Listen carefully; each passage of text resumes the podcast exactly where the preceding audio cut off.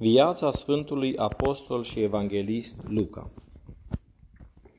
Din cercetarea culoarea mintea cuprinsului cele de-a trei Evanghelii, se constată că ea este alcătuită după un plan bine gândit, pe care autorul îl arată în prologul Evangheliei, iar înfățișarea faptelor este pusă totdeauna în legătură cu datele istoriei profane, după felul de a scrie al celor mai de seamă istorici greci. Aceasta constituie o dovadă că autorul ei a fost un om cu o deosebită cultură, iar faptul că în descrierea vindecărilor minunate săvârșite de Mântuitorul, autorul Evangheliei întrebuințează pentru arătarea bolilor numirile pe care le folosea medicina din vremea aceea, constituie o dovadă că autorul Evangheliei a treia avea o pregătire medicală. Dacă se trece la cercetarea limbii în care este scrisă Evanghelia aceasta, se constată că niciunul dintre Sfinții Evangeliști nu a stăpânit atât de adânc tainele limbii grecești ca autorul Evangheliei a treia. În adevăr, el întrebuințează limba greacă într-o formă atât de curată și de aliasă, încât aceasta constituie dovada că el nu numai scrie în grecește, ci și cugetă grecește, ceea ce putea face doar un scriitor cult de origine grecă. De aceea, limba Evangheliei sale este totdeauna populară, dar în același timp destul de aliasă și familiară, lipsită de vulgarități, încât devine înțeleasă pentru cei simpli și desfătătoare pentru cei cunoscători. Tradiția bisericească a numit pe autorul de asemenea, cu asemenea însușiri Luca, iar din cercetarea tuturor datelor asupra celor ce s-au aflat în cercul Sfinților Apostoli, reiese că acest Luca a fost un creștin venit dintre neamuri, care era doctor și care a devenit ucenicul și colaboratorul lui Sfântului Apostol Pavel. După o pioasă tradiție, menționată pentru întâia dată în viacul al șaselea, Sfântul Evanghelist Luca ar fi fost și pictor și ar fi zugrăvit chipul Preasfintei Fecioare Maria.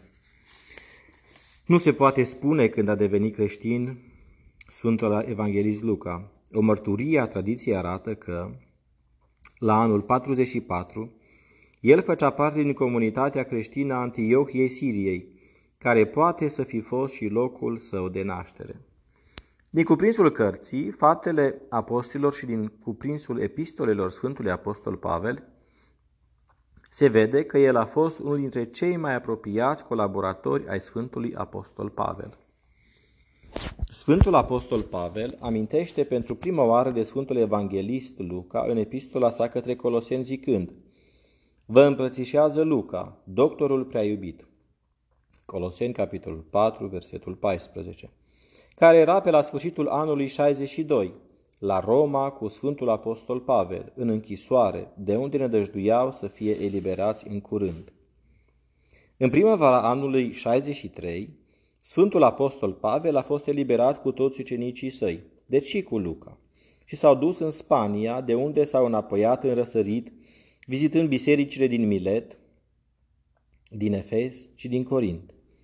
Din Efes i-au plecat prin Troia, în Macedonia, Sfântul Apostol Pavel cu o parte din ucenicii săi, între care era și Luca, nădăjduiau să petreacă iarna anului 65-66 la Nicopole, în Epir. Aici a fost arestat pentru a doua oară și trimis la Roma, unde a fost supus unui regim aspru de detenție. De acolo scrie a doua epistolă către Timotei, rugându-l să vină la el dacă vrea să-l mai afle în viață. Căci eu de acum Scria Sfântul Apostol Pavel, sunt gata pentru jerfă și vremea despărțirii mele s-a apropiat. Lupta cea bună m-am luptat, călătoria am săvârșit, credința am păzit. 2 Timotei, capitolul 4, versetele 6 și 7. Silește-te să vii curând la mine, căci Dima, iubind viacul de acum, m-a lăsat și s-a dus la Tesalonic, crescent în Galatia, Tit în Dalmația. Numai Luca este cu mine.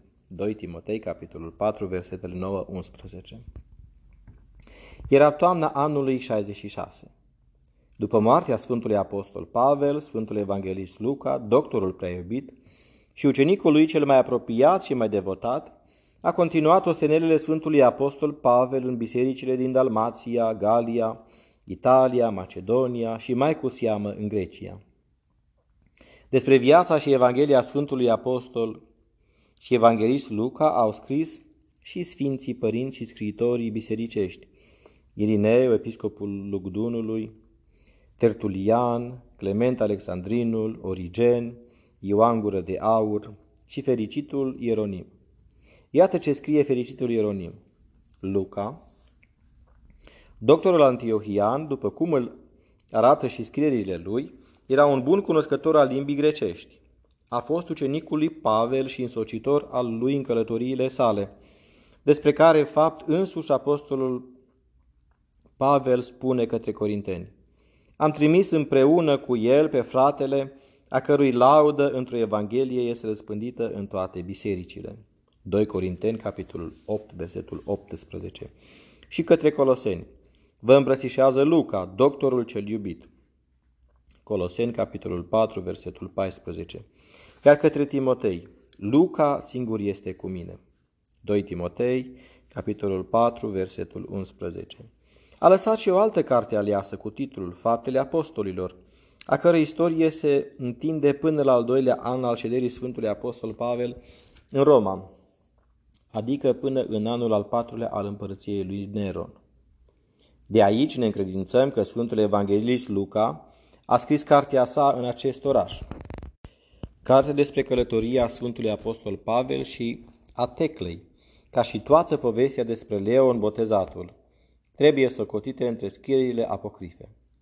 Căci nici nu era cu putință ca cel care a fost nedespărțit de Sfântul Apostol Pavel, între celelalte fapte ale acestuia, să nu fi știut și pe aceasta. Dar și Tertulian, apropiat acelor vremuri, pomenește de un bătrân, oarecare din Asia, ucenic al Sfântului Apostol Pavel, care a fost mustrat de Sfântul Apostol și Evanghelist Ioan, pentru că a scris această carte și el a mărturisit că a alcătuit acest cuprins din dragoste pentru Sfântul Apostol Pavel. De aceea a și fost lepădat. Unii socotesc că de câte ori zice Sfântul Apostol Pavel în epistolele sale, după Evanghelia mea, arătat este că vorbește de Sfânta Evanghelie a Sfântului Evanghelist Luca. Acesta și-a însușit Evanghelia nu numai de la Sfântul Apostol Pavel, care n-a fost petrecător în trup cu Domnul, ci și de la ceilalți Sfinți Apostoli, așa precum lămurit zice și el la începutul cărții sale, precum ne-au împărtășit cei de la cei ce de la început au fost văzători. Luca, capitolul 1, versetul 2. De Sfânta Evanghelie a scris-o precum a auzit, iar faptele apostolilor precum a văzut însuși, așa le-a și alcătuit.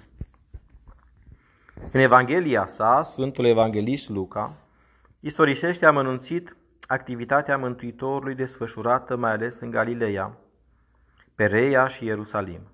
De asemenea, Sfântul Evanghelist Luca, cunoscând cuprinsul celorlalte două evanghelii, cea a Sfântului Apostol și Evanghelist Matei și cea a Sfântului Evanghelist Marcu, nu se mărginește la repetarea cuprinsului lor, ci cercetând spusele și scrisul celor ce fusese martori ai vieții și activității Mântuitorului, el completează cuprinsul Evangheliilor scrise mai înainte cu înfățișarea pe larg, mai cu seamă, a faptelor săvârșite de Mântuitorul înainte de a-și începe activitatea publică și a celor întâmplate după înviere.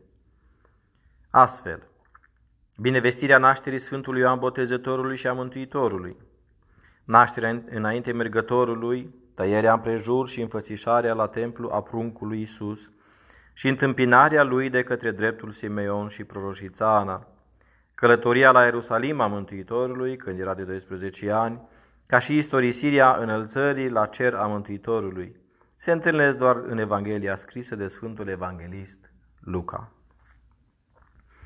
Atât Sfânta sa Evanghelie, cât și Cartea Faptele Apostolilor au fost scrise către un dregător roman numit Teofil, așa cum rezultă din începutul Sfintei Evangheliei, unde spune De vreme ce mulți au încercat să tocmească o istorisire despre faptele de plin adeverite între noi, așa cum ni le-a lăsat cei care le-au văzut de la început și au fost slujitori ai cuvântului, am găsit și eu cu cale, prealesule Teofile, după ce, de la o bârșie, am urmărit toate cu deamănuntul, să ți le scriu cu bună rânduială, ca să te, cre- să te încredințezi de săvârșit despre temeinicia învățăturilor ce ai primit.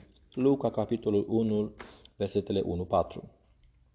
Iar din începutul cărții, Faptele Apostolilor, unde spune, În cartea din tâi, adică Sfânta Evanghelie, Teofile, am vorbit despre toate cât i-a făcut și a învățat Isus, de la început până în ziua când s-a înălțat la cer, după ce, prin Duhul Sfânt, a dat poruncile sale apostolilor pe care i-a ales. Fapte, capitolul 1, versetul 1 și 2.